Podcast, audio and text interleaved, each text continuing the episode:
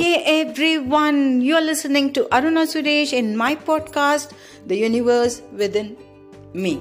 In my podcast, I share motivational and inspirational stories and at times real life stories and trending topics too. If you like it, click the button like, share, and subscribe. And if you have any suggestions, do write to me at podcastaruna at the rate gmail.com. And the episode begins.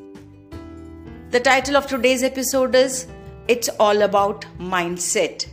And I got this from Ms. Rajni J, President of Youth Empowerment from LinkedIn. Thank you, Ms. Rajni.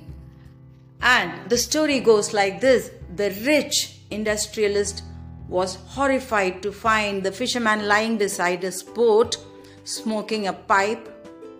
And the industrialist asked, why aren't you out fishing? The fisherman said, Because I have caught enough fish for the day. The industrialist asked, Why don't you catch some more? The fisherman said, What would I with, do with them?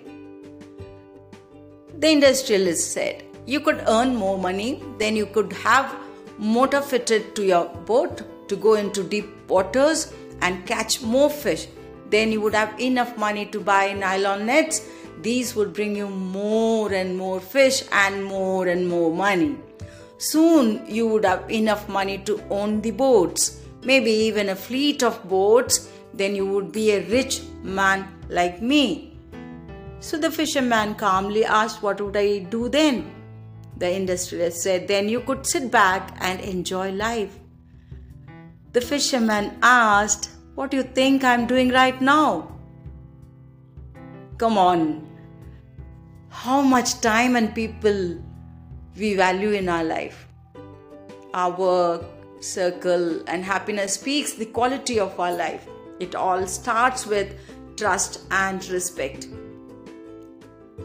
Always living a quality, silent life, away from hustle and doing my bit in our niche has kept as healthy, growing, and productive. In the process, we find more opportunities, create new connections, and become more efficient.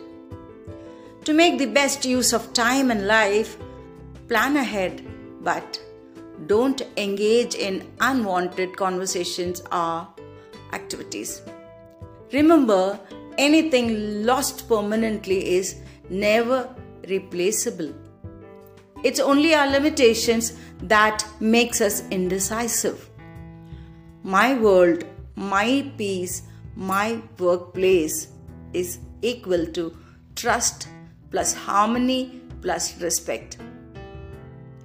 Our world is gentleness as we have survived a lot, but our other side is as extreme as our gentleness. Guys, please reflect and Thank you for listening.